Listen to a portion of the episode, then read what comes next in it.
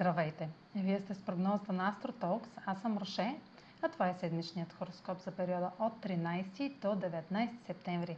Ще започна с общите влияния за седмицата, след което ще продължа с тяхното отражение върху вашия асцендент и вашия зодиакален знак.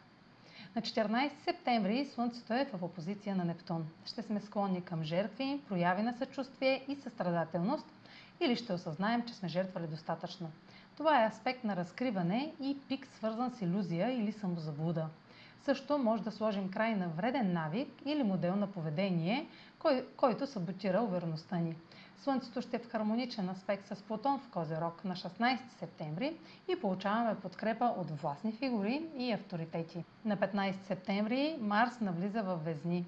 Това е полезен транзит, понеже Марс е планета на конфликта и във Везни тези качества са пребушени от дипломация, с която ще действаме през следващия месец и половина в името на хармонията в отношенията.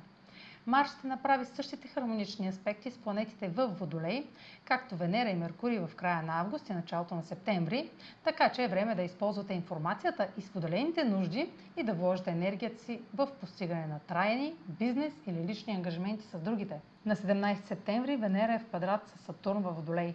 Трудностите с партньор ще са повод за отчуждение или дистанциране. Тъй като познати правила или условия са на лице, желанието за повече свобода и промяна в отношенията, било то бизнес или лични, са неизбежни. Време е да направим конструктивна оценка на ресурсите и да продължим с най-необходимото или само с това, с което разполагаме. Границите около това, което искаме, ще бъдат очевидни. А сега проследете как ще се отразят тези енергийни влияния върху вашия седент и вашия зодиакален знак. Седмична прогноза за седент Козирог и за зодия Козирог.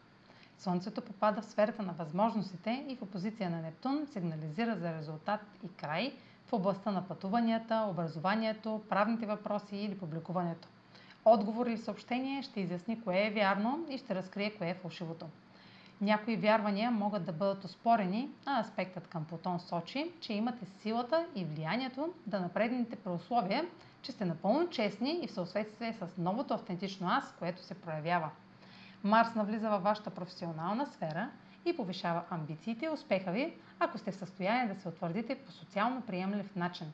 Може също така да осъзнаете всякакви дисбаланси в контрола между вас и другите. Венера във вашата социална сфера, в квадрат с Сатурн във Водолей, сочи временно охлаждане към приятел, отлив на интереса към вашия социален образ или социални връзки може да се наложи прилагане на по-строги граници или може да се почувствате малко самотни и неоценени.